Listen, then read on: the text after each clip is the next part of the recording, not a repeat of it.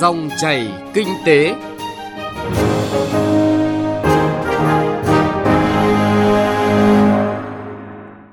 Các biên tập viên Thành Trung và Xuân Lan xin kính chào quý vị và các bạn. Chương trình Dòng chảy kinh tế hôm nay, thứ hai ngày 24 tháng 6 có những nội dung chính sau đây. Đại biểu Quốc hội đề xuất nhiều giải pháp tháo gỡ khó khăn trong công tác cải tạo chung cư cũ. Thành phố Hồ Chí Minh, vì sao người dân không ở khu tái định cư rộng hàng chục hecta? Phần cuối của chương trình trong chuyên mục Cà phê doanh nhân, chúng ta cùng gặp gỡ với doanh nhân Nguyễn Đắc Minh, Chủ tịch Hội đồng Quản trị Tập đoàn Minh Trung, một doanh nhân được nhiều người biết đến với sự kiên trì khi xây dựng nên thương hiệu cháo sen bát bảo và những sản phẩm mang lại giá trị cao cho nông sản Việt Nam.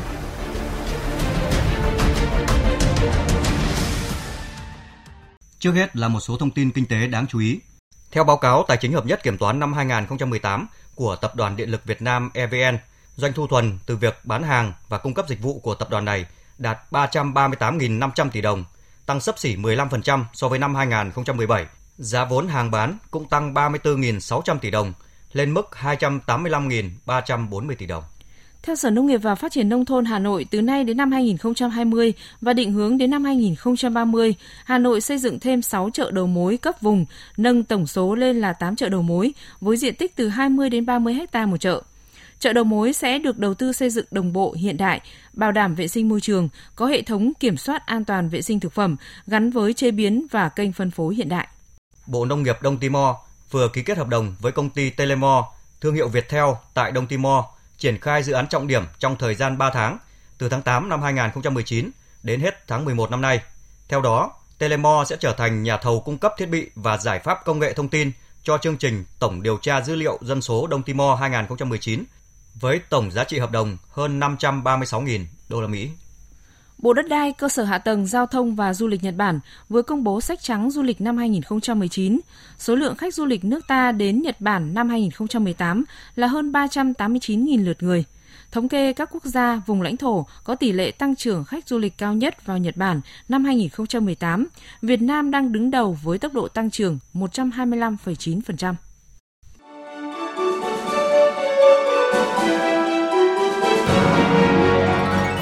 Dòng chảy kinh tế, Dòng chảy cuộc sống.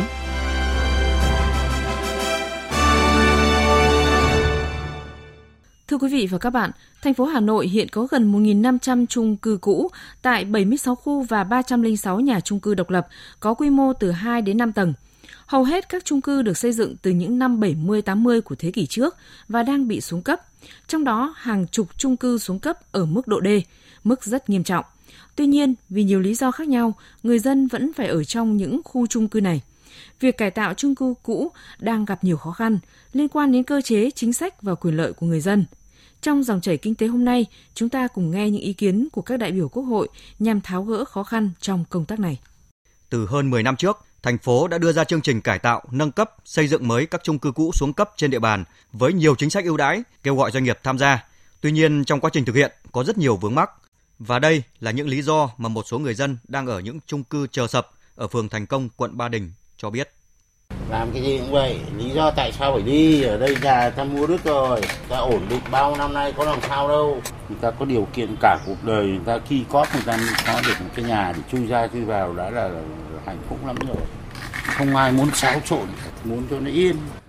Chỉ có tầng 5, tầng 4 là nó nghiêng nó siêu rõ ràng bởi vì nó nghiêng này nước nó thấm ra, ra lâu ngày là nó rột này để là họ chuyển đi là đúng thôi chứ còn tầng 2, tầng 3 đây vẫn như thế này thì nó đi đâu Theo đại biểu Hoàng Văn Cường, đoàn Hà Nội, cải tạo chung cư cũ là vấn đề rất cấp bách, là nhiệm vụ trọng tâm của việc cải tạo chỉnh trang đô thị và nâng cao đời sống của người dân.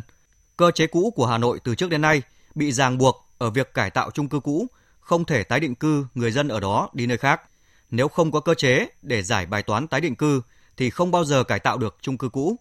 Đại biểu Hoàng Văn Cường cho rằng việc Hà Nội đang đề xuất với chính phủ cơ chế mới là hợp lý.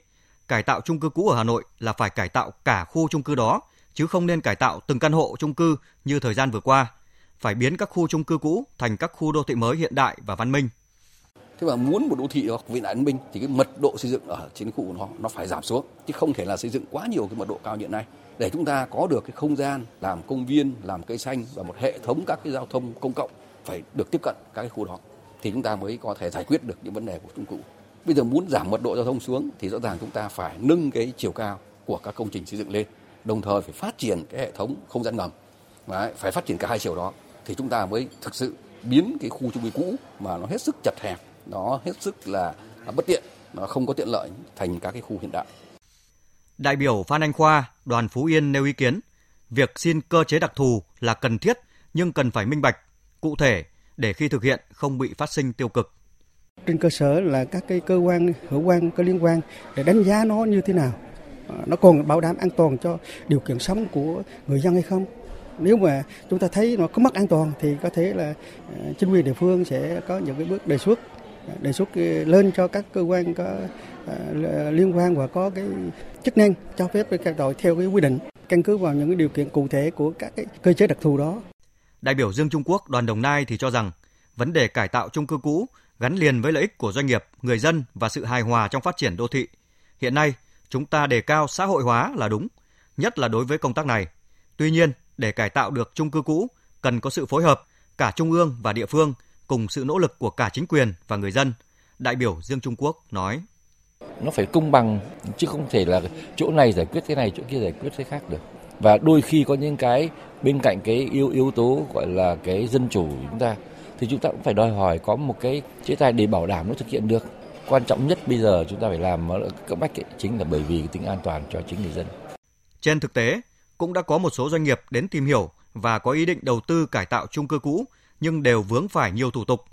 Theo quy trình, sau 12 tháng khi Sở Xây dựng tỉnh, thành phố đăng kết quả kiểm định các chung cư cần xây dựng lại, cư dân trong các khu chung cư đó tiến hành họp để lựa chọn nhà đầu tư. Phải có trên 51% các chủ sở hữu căn hộ đồng ý thì thỏa thuận giữa hai bên mới được tiến hành. Nếu không có cơ chế chính sách để thu hút các doanh nghiệp thì việc cải tạo chung cư cũ sẽ khó mà thực hiện được. Điều đó đồng nghĩa với việc hàng chục nghìn người dân vẫn phải tiếp tục sống trong những chung cư chờ sập, dù biết rằng tai họa sẽ đến bất cứ lúc nào.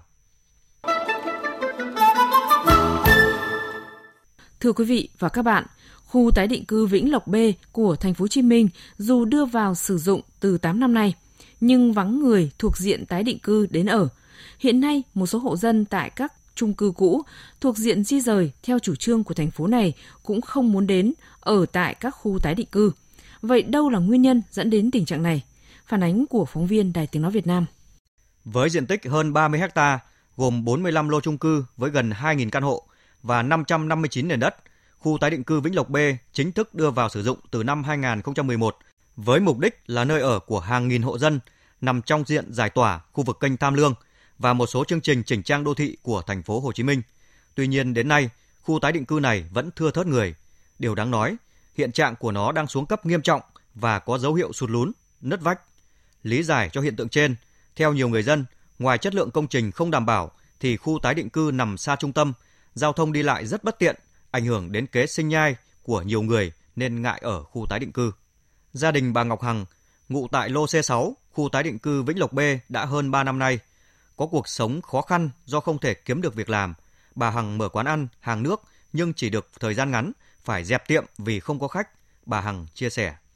Bây giờ lên đây là toàn bộ là không có làm gì được. Ăn cái không không mà có cái hả muốn buôn bán gì cũng không có được chứ. Có cái nhà ở dưới à, ở nhà cũ dưới mình có việc làm mình làm ổn định thì tôi bỏ lên đây làm bây giờ đâu có làm được gì đâu. Có bài ra bán nó mở ra bán mà bán có được đâu. Tương tự như gia đình bà Hằng, để thực hiện dự án cải thiện ô nhiễm kênh Tham Lương, Bến Cát, rạch nước lên của quận Bình Tân, gia đình bà Ngô Thị Bé cùng một số hộ dân chuyển lên khu tái định cư này từ tháng 5 năm 2016. Bà Bé cho biết, ngày trước ở nơi cũ bà còn thu nhập nhưng khi sinh sống ở khu tái định cư này thì rất khó khăn do không thể kinh doanh. Cả ba thế hệ với 9 con người, tất cả đều phụ thuộc vào thu nhập từ nghề phụ hồ của chồng. Bà Ngô Thị Bé nói.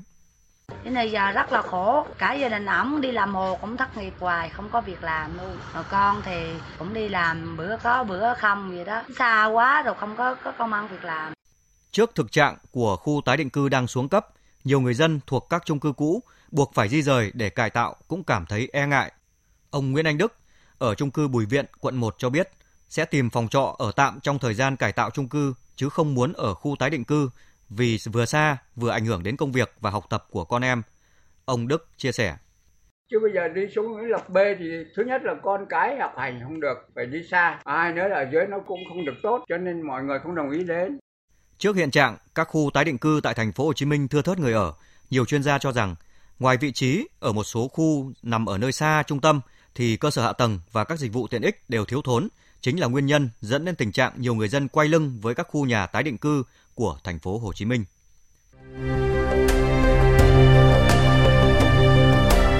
Cà phê doanh nhân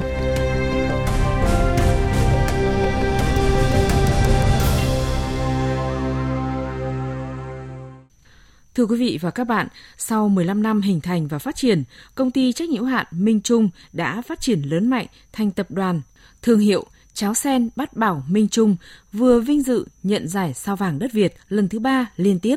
Bên cạnh các sản phẩm truyền thống là cháo đóng lon ăn liền, Minh Trung còn phát triển các sản phẩm mới như trà ngô nếp, cà phê uống liền và gạo sạch Bát Bảo Minh Trung. Trong chuyên mục cà phê doanh nhân hôm nay, chúng ta cùng gặp gỡ với doanh nhân Nguyễn Đắc Minh, Chủ tịch Hội đồng Quản trị Tập đoàn Minh Trung để nghe ông chia sẻ về những khát vọng được cống hiến cho xã hội của mình. Vâng, à, xin cảm ơn à, doanh nhân Nguyễn Đắc Minh đã dành cho Đài Tiếng Nói Việt Nam cuộc trao đổi này. À, xin cảm ơn anh.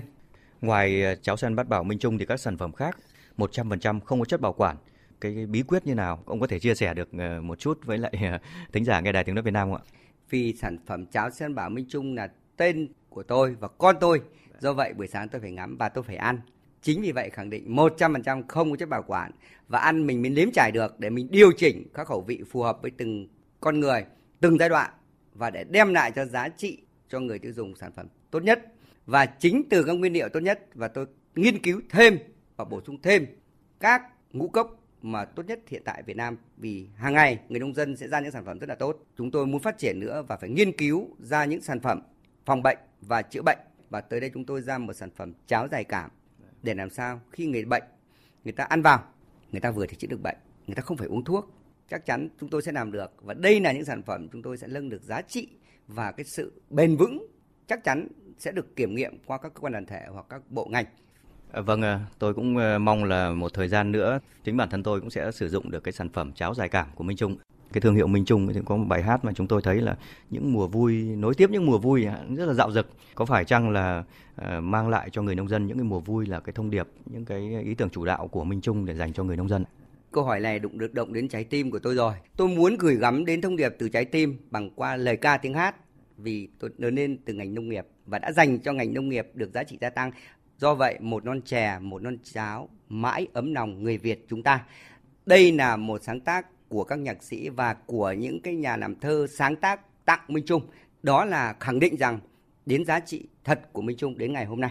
Hẳn là trong 15 năm xây dựng và phát triển, Minh Trung và bản thân ông cũng trải qua không ít những thăng trầm. Như vậy thì cái điều gì mà khiến ông tâm đắc nhất những lúc khó khăn chúng ta có thể vượt qua để đạt được những cái thành tựu, những cái kết quả như ngày hôm nay ạ? Thật ra thì trong cái điều doanh nhân thì chắc chắn một điều là gian truân rất nhiều, khó khăn rất nhiều.